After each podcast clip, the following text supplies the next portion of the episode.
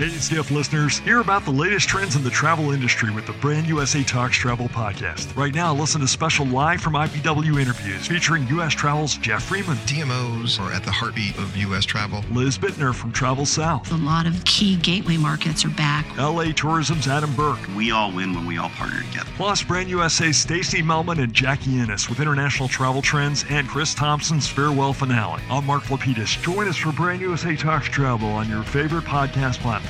Brand USA talks travel. Good morning from Skift. For daily updates in your inbox, subscribe to the Skift Daily newsletter at skift.com/daily. It's Thursday, July 7th in New York City. And now here's what you need to know about the business of travel today. Expedia Group and Marriott International are claiming progress in their efforts to clamp down on the unauthorized distribution of wholesale hotel rates on metasearch sites, reports executive editor Dennis Schaal in this week's online travel briefing. A Marriott spokesperson said the hotel giant, which began wholesale rate distribution through Expedia in 2018, has seen an 80% drop in rogue rates displayed on metasearch channels.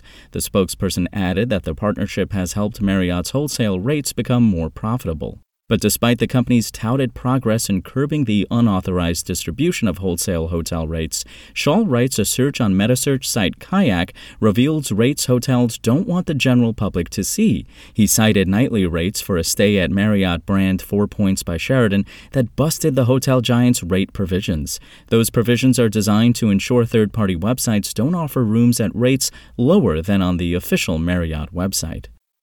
Next, the cruise industry had a difficult 2021, marked by the ongoing pandemic and worsening income inequality.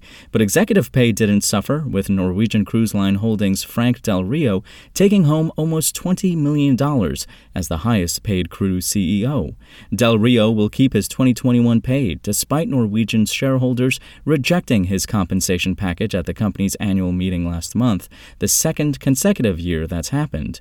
Executives at Norwegian, as well as rivals Royal Caribbean and Carnival, make more than 1,000 times the median pay of workers at their companies. Cruise industry wages are low because companies hire heavily in developing countries, and most workers aren't on the job for the entire year.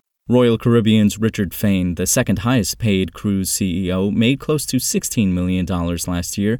He finished ahead of Carnival's Arnold Donald, who took home a little more than $15 million in 2021. Cruise CEO pay ratios are high in part because, unlike airlines, cruise companies didn't take COVID bailout money from the U.S. government, which came with executive compensation limits.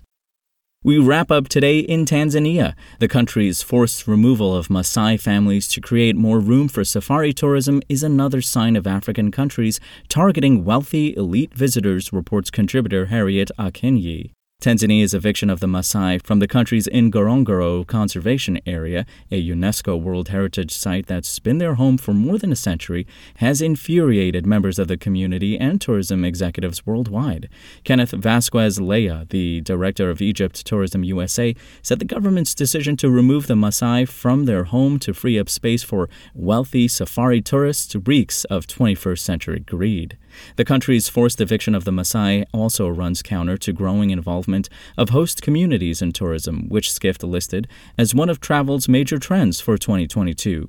Judy Kepher-Gona, the founder of Kenya based company Sustainable Travel and Tourism Agenda, believes countries like Tanzania are more focused on attracting moneyed visitors than seeking the input of its citizens. For more travel stories and deep dives into the latest trends, head to skift.com.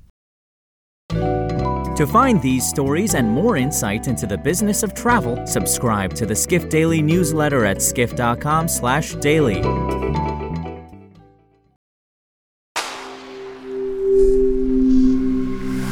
SpokenLayer. Hey,